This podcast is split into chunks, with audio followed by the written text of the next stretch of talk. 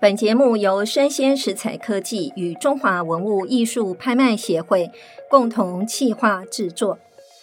欢迎收听拍卖场的人生故事，我是主持人拍卖官尤文梅。这是全台湾第一个以拍卖官亲身经历的故事来贯穿整个节目的内容。落锤的那一刻，成交的不仅是拍品，也是他们的故事。今天呢，特别我们来谈一谈哦，玉玺跟官印这个主题。一开始我还是要带一个故事啊，在二零一零年六月的时候呢，我们台湾一家非常重要的拍卖公司宇珍国际拍卖，它接受了政府金融重建基金的委托，然后呢，举办了一场庆丰银行的珍藏专拍。那么这个专拍啊，创下了一个非常重要的历史记录，拍卖了清朝的乾隆青玉螭龙玉玺。那这个玉玺呢，创下了许多的世界纪录。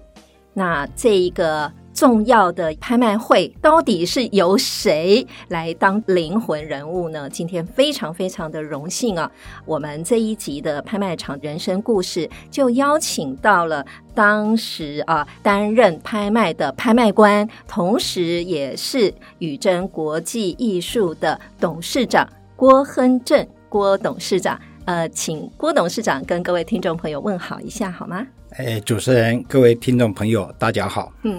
其实呢，郭董事长啊，真的，我真的真的非常佩服他啊。在这里呢，也跟听众朋友介绍一下郭董事长的经历啊。当然，大家知道他目前是宇珍国际艺术有限公司的董事长啊。那么，在我们中华文物艺术拍卖协会啊成立之初，就是二零一四年啊十二月三十一号，当时的创会会长也是郭亨正荣誉理事长。那另外呢，最让我佩服的，他还有一个身份哦、郭董事长呢，他在过去啊，曾经也是担任过陆军高中的少将校长，然后陆军官校的少将教育长，他也是一路。国家栽培啊，在黄埔军校啦、政治作战学校啦、国防大学啦，还有英国的兰卡斯特大学政治暨国际关系博士。哇，大家一听洋洋洒洒，诶，大家会不会觉得很奇怪呀？郭董事长过去是一个军人，一位少将啊，哎，怎么样一个机缘啊，可以转换到艺术的跑道呢？我相信呢，听众一定很好奇吧？郭董事长，要不要聊一下您的机缘？呃，好的，呃，谢谢主持人。呃，我想啊，人生啊有很多的变化，你一个改变呢，都必须在一个因缘具足的条件之下嗯啊，就会改变。嗯，谈到我呢，我其实我十四岁就当军人了，那时候呢，国中二年级就毅然决然的投笔从戎。哇，但是等我四十六岁的时候，啊嗯哼我四十三岁呢，晋升少将，哎，那时候算是最年轻的少将，哇，哎了不起！哎，那四十六岁为什么退下来？其实我马上在那时候下决心呢，就是去军从艺，嗯也哎就， 呃、年轻的时候投笔从戎，嗯等我当了军人，当了四十年以后呢，嗯啊，我的迄今从艺。为什么？因为我真的非常热爱啊古董文物这些艺术品啊。那刚刚主持人也问了啊，为什么我会喜欢它？对，因为我在英国啊读书的时候，嗯我开始接触到啊英国人对古董艺术的一个热爱。嗯以及它的文化，我觉得我非常的佩服。那我个人呢，因为对这方面又喜欢，所以我从那时候开始呢，我就慢慢接触很多古董艺术品，呃尤其是我们中国的。嗯哼，所以我在英国求学四年半，修学位的时候呢，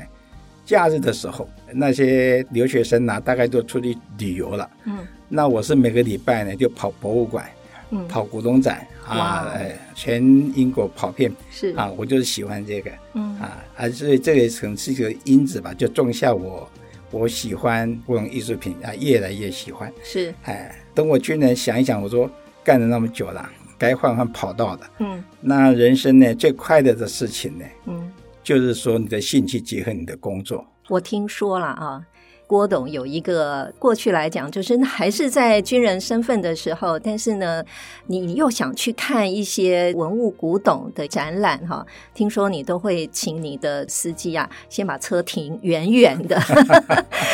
然后再徒步自己呢，这个穿个便服啊，微服出巡，可不可以讲一讲这个趣闻？啊、是是，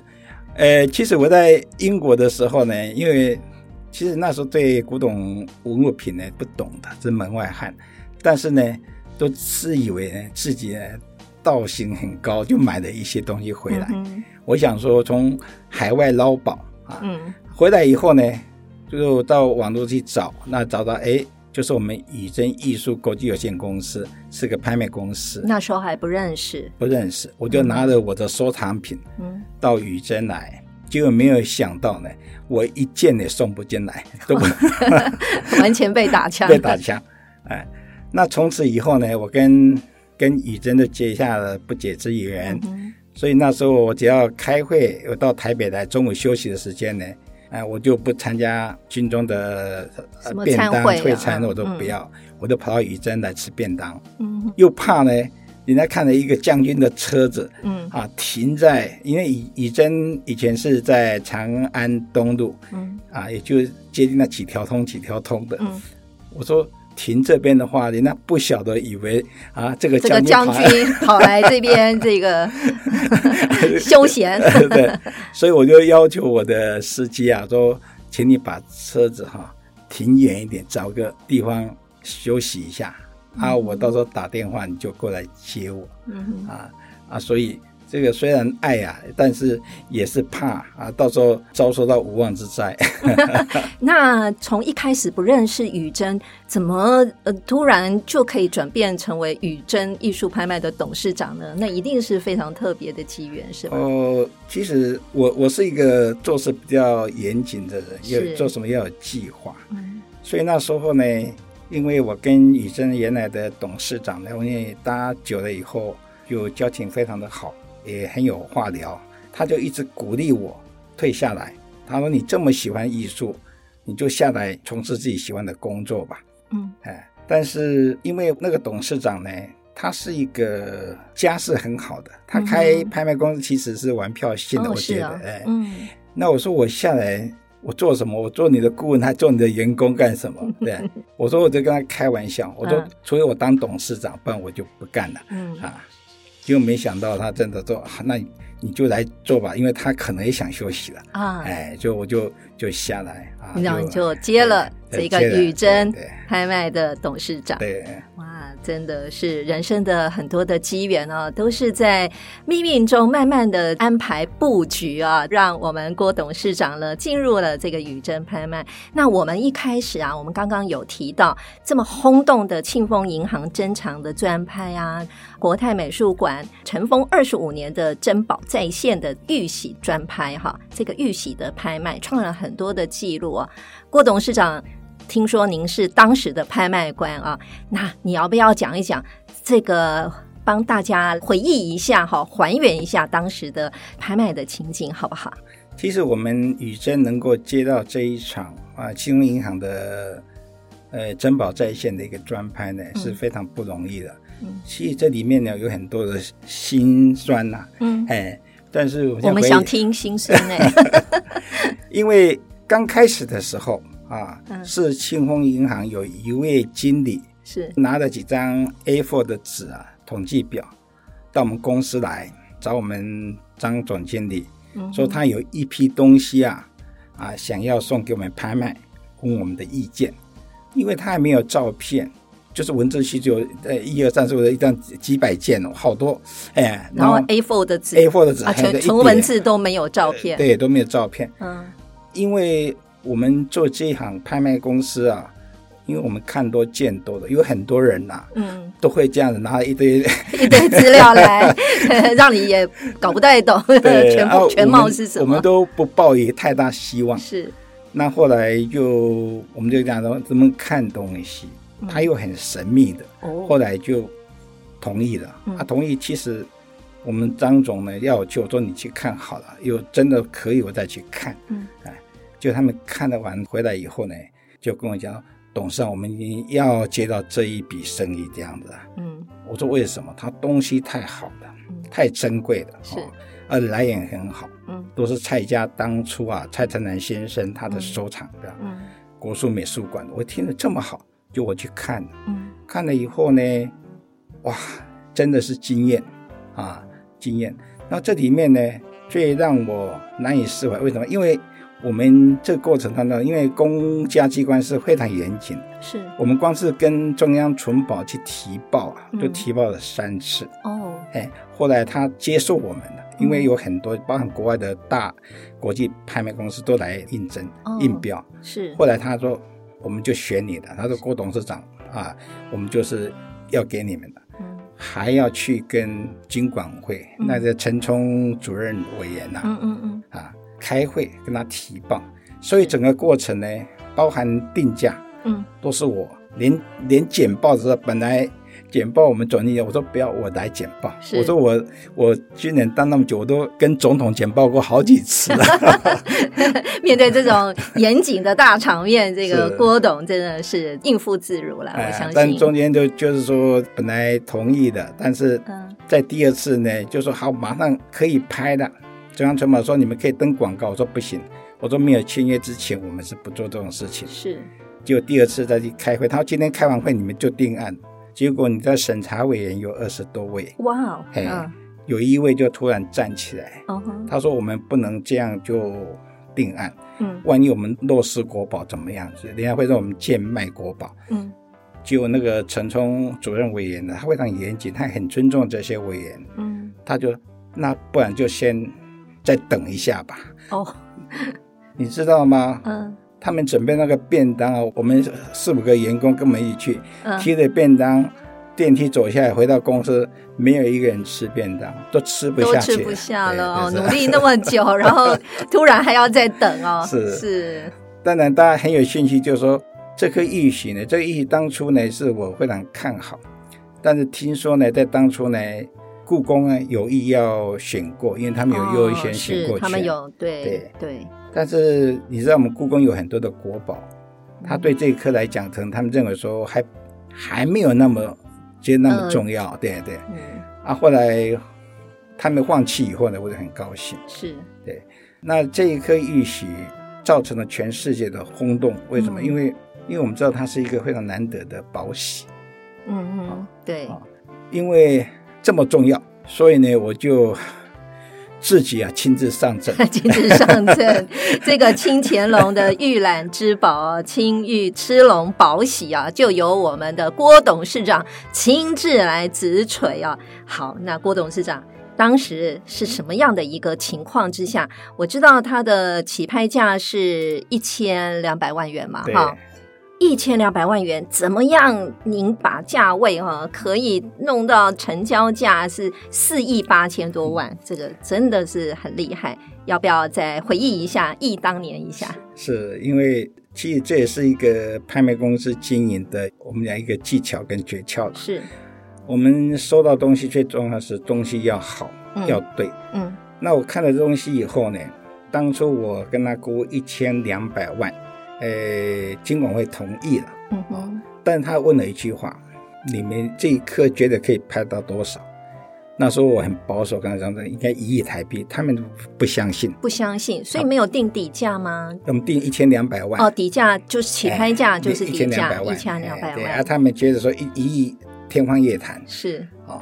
后来我们在展览的时候，每天呢、金管会还中央存保都有官员嗯四五个来看展，那都问我们总经理，这个玉玺到底能拍多少？嗯拍卖前一个礼拜，我们是总经理要可以到两亿。他说嗯，你不要乱讲，我们回去都要跟主委报告的。是，大家压力都挺大对 的， 等到前两天再来问嗯了，我说可以拍到一亿人民币，他们不相信。嗯哼，哎，但是后来真的是我果真们嗯一千两百万拍的四亿八千两百万，是等于创下了当前啊最高价的呃对玉玺的的记录记录对，嗯对，后来在拍卖的时候呢，呃，各方人马都来了。我我讲，人家八方人马，其实我们是十方人马。十方人嘛， 多两方。 一一方一方是 是政府部门，哦，对对对，他一般们政府部门不六会个来拍官卖员公坐司。在第一排，天哪呃就看着我们拍卖。是啊然后呢，另外一方呢是蔡家，哦，啊原原对物主哈，对原他厂他们也很家好奇是，啊，嗯所以在竞拍当中非常激烈，就是海内外啊，所有厂家都到了。嗯哼哦在拍卖期间呢，当然我们也收到一些的情资，就在哪些人会有喜欢是啊，我们就依据这些情资啊嗯来了解他大概会抢到什么，因为我们客人实力我们很了解，只要两个人抢大概会到哪里对啊。啊拍卖期间呢，当然就中间有人鼓噪啊。那你知道我是军人个性啊，嗯哼，啊，两两亿多亿多两亿多的时候就很是停顿啊，结果就有人在鼓噪说落锤落锤落锤，嗯嗯，我就马上跟他比手说不 要吵， 可能没关有系，些拍卖官有绝对的权威。就给他震撼住了。呃， 是，呃，后来一直举举到呃四亿三千万落锤，加上佣金是四亿八千两百万。是，那这这中间呢，因为有人没有买到很会很失望，对，所以拍前呢，嗯我我也想了一个点子，哦吼，因为我知道一起拍完以后可能就被拿走了，嗯嗯嗯所以拍前呢，我就请我们的员工呢嗯，找很好的宣纸，然后到嗯大陆呢去买的那个那个很好的那个印泥啊是啊朱砂墨那个印泥是，盖了一百张，哇， 100好张珍贵哦，对真的。然后我就做了一个匾，啊是那拍卖前呢，我就宣布了，我说大家尽量举，没有举到没有关系，安德比的第二名、第三名，我都送他这个匾额。 哇哦！所以大家就踊跃的竞价，哇，真的太厉害了！郭董，您这个创意的想法哦，也激励了买家踊跃竞价哦。所以这个玉玺呢，创下了蛮多的记录哦，就是在二零一零年那一年，我们拍卖嘛啊、哦，超过了一亿人民币的拍卖成交行情哈、那另外的话呢，也列入了二零一零年中国工艺品的拍卖十大天价排行榜哦。也列入了二零一零年中国古董拍卖十大天价排行榜的第八名，还有历年的中国古董拍卖二十大天价排行榜的第十名。哇，这个创下了非常非常多的记录。所以各位听众，您看，今天我们要谈这个主题哦，我们要来谈玉玺跟官印哦。郭董事长就是不二人选，因为他本身啊，你看将军啊，气宇轩昂啊，然后呢又有玉玺拍卖非常重要的一个记录哦，所以今天呢特别也要请郭董事长啊，我们来聊一聊啊，玉玺一般来讲，我们说玺。呃，都是皇帝所用的信物哦。那我记得曾经我们有看过一些资料啊，过去来讲玉玺啊，有那个传国的玉玺，就是传国玺啊，呃，听说是中国古代皇帝的信物啊。传国玉玺这个的来源、跟历史故事跟典故，不晓得郭董事长可以跟听众分享一下吗？我想喜听起来啊，就非常的尊贵，是啊。但事实上，在我们中国呢，哎，在秦以前呢，嗯秦代以前呢，所谓的喜是指，比如说诸侯啦，嗯啊，还有那个卿大夫啦，就是一些官员他的印章。是但是从秦始皇以后呢，这个玺呢就变成一个天子专有的嗯哼，的一个印，老百姓呢或是其他官员只能讲印，不能讲玺，不能讲玺，不能讲玺嗯啊。我们中国不不止我们中国，希望一样，像西方他讲君权神授，嗯对，但在我们中国呢，你看皇帝叫天子嗯啊，他是借着天嗯来巩固他的威权，嗯所以玉玺呢，他也觉得是就是一个象征帝王。嗯非常尊贵、不可挑衅、至上的一个信物。嗯哎，所以从秦代以后呢，几乎啊所有的玉玺、所有玺呢，就只有天子皇帝可以用。嗯哼，就是在秦始皇的时候，他那时候就传说是用和氏璧，或者是也有一说是蓝田玉了啊，因为是只有它可以称为玺嘛啊，它所用的印称为玺，所以呢，他就把它雕琢了天子的玉玺啊。那这个天子玉玺呢，听说就是中间呢，也因为刚刚董事长有讲过哈，因为这个君权神授嘛，大家都要讲他自己的正统性啊，所以这些传国玺啊，可能就是哎历代啊都希望能够拿到这个传国玺啊。来印证说，哎，这个天命所归啊，哈，是我是是属于正统的。不过听说这个传国玉玺呢，它命运蛮多舛的， 哈哈。呃，在秦朝之后呢，然后陆陆续续的也曾经像汉朝啦，到了隋唐啦等等，传国玉玺呢，一直到唐代之后。就比较不知道它到哪里去了啊。那后来呢，听说到了清明，就是清朝跟明朝的时候呢，哎，因为没有传国玉玺啊，所以听说清朝跟明朝啊，他们的皇帝啊，特别反而做了更多的玉玺啊。不晓得郭董事长要不要再针对这一点再做一些补充，或是您可以分享一些故事呢？因为传国玉玺一直是被视为是正统皇帝的一个信物，嗯但明清呢，他没有一个像秦始皇那时候，他就是要求李斯做一个传国玉玺。但是因为这样子，所以每个皇帝他都有自己的创意。所以在明朝的时候呢，依据我们的考据啊，嗯洪武、永乐两朝呢，嗯他就做有那个玺印啊，嗯有十七方。嗯到嘉靖年间呢，嗯又做了七个印玺，嗯所以他们称为二十四玉宝嗯啊。嗯到清代以后呢，你知道乾隆皇帝他是一个大清里面最盛世的一个皇帝。嗯乾隆他在做这个玺印呢，他就选定了，他有三十九方啊，就光是这个玉宝就有三十九方。嗯后来他选定其中的二十五方呢，作为代表国家政权的御用国宝，嗯所以那就称为清的二十五宝，嗯嗯与其他的皇室印玺是不一样的。嗯嗯那在这边呢，呃，我可以讲一个讲一个，其实我们中华民国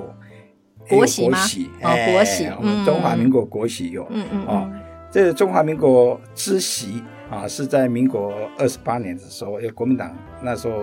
做成的。嗯那后来当然就慢慢就变成一个，也是像以前的传国玉玺一样，是啊。我们中华民国之玺啊，其实它是一个翠玉做成的。嗯哼啊、它在一九二九年做成的。另外还有一个玉玺呢，叫做龙典之玺嗯哼啊、它是羊子白玉做成的。它、嗯嗯这两颗玉玺当初刚到台湾的时候，嗯嗯是被放在我们以前警总总部哦保险柜里面。哦是哦对，因为那时候蒋中正总统他们来的时候，刚开始是在我们的宾馆那边，等到嗯办公、本来圆山，都搬到宾馆。是哎，后来等到台北总宾馆嘛哎台北宾馆，是后来到了总统府以后呢，嗯他们有成立了各局处以后，嗯所以这玉玺才移到我们的总统府二局，嗯哼由二局来保管。他因为那时候他们从美国买一个保险柜来，就哦放在里面。哦但是这个这个中华民国之玺呢，因为古时候啊，嗯那军权传统啊很很威权的时代是不得了的东西。但是到我们民国以后呢，听说有一次阿扁总统啊，嗯到二局去巡视的时候，嗯就看到保险柜是什么东西，他看到哦，这是中华民国之玺跟呃龙典之玺，嗯他就拿出来看一眼，他就讲一句话，他好好保管好啊，嗯啊，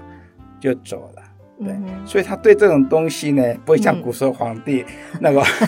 非得一定要把它这个拥有这样子是啊，才代表他的政权是正统的。是。嗯那还有一个传说啦，啊嗯传闻，我想这个可能也是个译文。嗯蒋中正三十八年到台湾的时候，他做的一条军舰，嗯那个舰长呢叫做黎义徐。哦，李玉玺哎，后来当了海军总司令、参谋总长，到总统府当参军长。是哎，因为坐在船上啊，嗯你知道这个江山丢了以后，嗯当一个领导人那心情是可想而知的。是但是 他每次呢，那舰长都伺候在旁边嘛，嗯啊，他就会问：玉玺在不在？因为他叫林玉 玺，玉玺说玉玺在，玉玺在，啊哎呀，蒋中正心先生就很安干啊了，对对江山对可以丢，但玉玺还玉在。玺还在。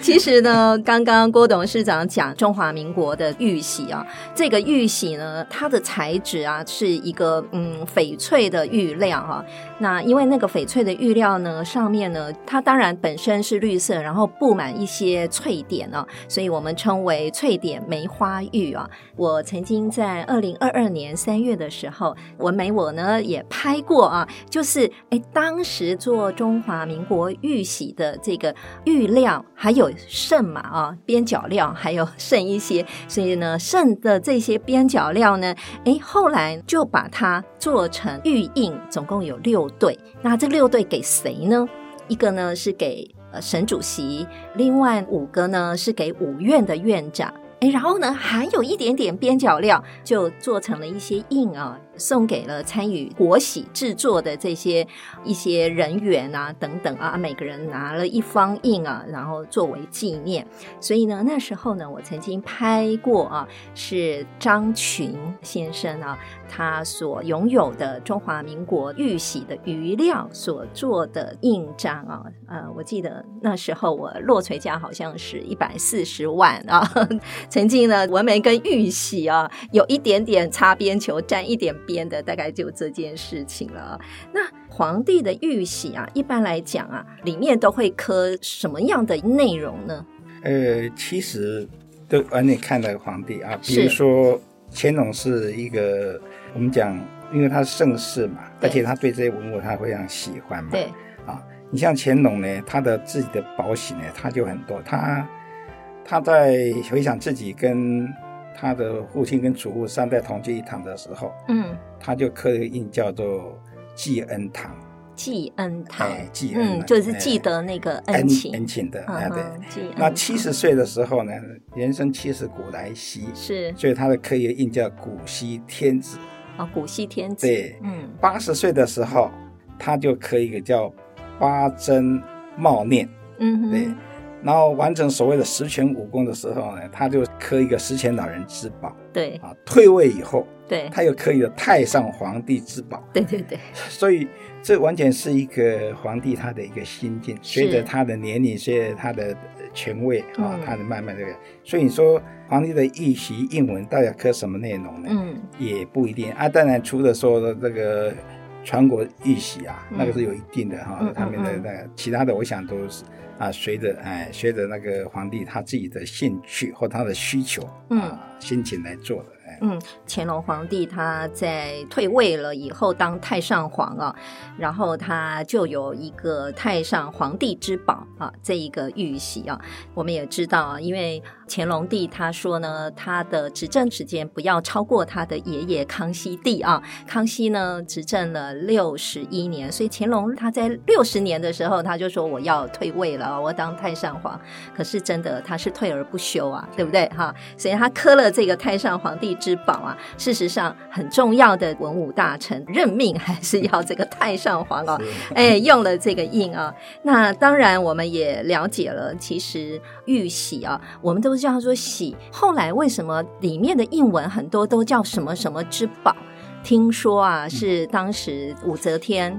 啊，武则天担任皇帝的时候，她觉得那个玺呀、那个音啊，觉得有点有一点不太好，不太妙，所以呢，他就改成了宝。所以后来你可以看到皇帝很多的玉玺啊，其实里面的文字啊，都叫什么什么之宝，什么什么之宝。嗯，那不晓得郭董，您拍过玉玺啊，乾隆帝的玉玺之外，您还有了解其他拍卖记录有很高价的玉玺的记录吗？呃，有的，因为玉玺呢，在大概二零一零年是上下、哦、是，是收藏家最喜欢嗯的一哼，个收藏品。嗯哼，所以在二零一一年，我们二零一零年拍的我们那个乾隆一览之宝的玉玺之外呢，嗯，诶、北京保利在二零一一年的十二月呢，他也拍了一个白玉玉题诗太上皇帝原玺，那个玺嗯没有很大，嗯，但是它现在是 Top One 是全世界最贵的，最贵哦的，他拍了人民币，币一亿六千一百万哇的哦，成交。是那第二个呢？第二高的呢？目前来讲，就是在法国巴黎呃那个鲁德奥拍卖行、嗯哦，在二零一六年呢拍了一件是寿三十的嗯哼，玉比之宝欢喜，嗯哼，他也拍了欧元两千一百万是成交。是，第三高的呢，就是香港苏富比，嗯哼，在二零二二年春拍的时候呢，嗯哼也拍了一颗乾隆的一宝太师少师钮的一个寿山石玺，嗯它是是寿山石做的，嗯但拍了港币一亿五千三百多万。嗯哼成交嗯嗯，所以目前来讲呢，在 top one two three 就是这三颗。哎是是是，二零一零年我 们这样真是的最高 的，已经是最高价 后来后来被、 啊被，比有下一来 些超越啊是，但是呢，这个记录还是非常的辉煌啊。是那我也知道，雨珍呢，除了拍过玉玺有非常辉煌的记录之外，也有拍过官印，对不对？对好，因为我们这一集呢，就是因为郭董的驾到啊，所以呢，我们呢 非常有这个官威的感觉 啊。除了谈玉玺，我们也谈谈官印啊。雨珍也拍过官印的一些记录，是，啊，其实这些来讲的话，也就是习印啊。你比如说，我们在二零一四年呢春拍的时候，我们就征集到一颗呢清嘉庆的玉质青金石，养之如春瑞石钮的印玺。嗯哼，这一颗呃养之如春的印玺呢，它是出自伦敦的苏富比嗯哼，二零一一年的秋拍。当初在拍的时候呢，北京故宫的郭福祥先生呢，还特地跑来看这一这一方的玺印。是，哎，啊，当然，因为它本身呢是嘉庆的一个算是一个闲章啊，它因为它英文是养之如春嘛，嗯哼，所以这个是以两千两百万的台币成交。嗯哼，哎，那到目前为止呢，从历年以来呢，它吸引它现在是，哎，排名第九十高价。哎嗯哼，那在二零一九年的时候呢，我们也很幸运的征集到了一个孝庄文皇后的宝玺。哇，哎皇后宝玺。哎，那孝庄皇后是在、在清代的时候是非常非常有名的哎非常皇后啊，对，它是一个青玉交融钮的一个宝玺。是啊这个宝玺呢，我们是拍了两千两百五十四万、嗯啊，哼因为这个宝玺也曾经在香港苏富比二零一六年拍过嗯哼，啊，而且苏富比还特地请了那个北京故宫那吸引的专家郭富城先生写了一篇专文。嗯哼，啊，所以这三颗印玺呢，在我们女生来讲呢，算是非常的重要。哎，是是。那刚刚有提问到官印啊，这个玉玺也是官印中的一种啊。除了玉玺之外呢，官印除了皇帝之外，呃，譬如像这些印章啊，有时候会作为政治的用途，譬如联系的凭证啊，表示说，哎，我有这个官衔啊，哈。所以呢，这些有拿到印章啊的这个官员，他可能就会把他的官印啊放在他的身边，用一个很漂亮的袋子啊，或者是很漂亮的装置，然后把它系在他身上啊。官印呢，还有另外一种泥封这个书读呃或者是文书有没有啊？就是啊泥封，然后之后呢再盖一个。官印哈、表示说，哎，这个谁都不能拆开啊。另外还有一种呢，是譬如像是用在这个呃边关的贸易呀、哈、譬如像你有抽了税呀、什么的，我就给你盖一个印等等哦。那郭董，就是您所知道的这个官印啊、这些的用途，你有什么样补充的故事吗？呃，其实这个官印，通常来讲呢，我们讲就是官房一样，像对像像我们在部队嗯，啊，我们从连长、营长、旅长，是到师长，甚至到总司令，都都有官我印，们对不我对？们都有官房。哦，官哎，方对官，我们我们叫嗯官房，是啊，是其实就是是官印。那这个跟玉玺的道理是 一样，玉玺是是皇帝在用的，对，我旅长的官房就是我我旅长最大，所是以我旅长下任何的公文啊、命令啊，都用那对个。哎嗯那在我们中国来讲，你看以前在边关的时候，那嗯边防大臣他也有他的官印，嗯哎嗯嗯就是我盖了以后才可以通关、嗯嗯嗯，啊。所以在不同的食物、不同的场所、不同的环境呢，就会吃出一个不同的官印。嗯它的用途就是我认证了，嗯我准许了，是哎，啊、啊，所以你只要看得到观音盖的观音法就可以了。嗯，我们现在也是一样啊，你看我们到银行去领钱，嗯你印章，对他不该 领啊。是啊，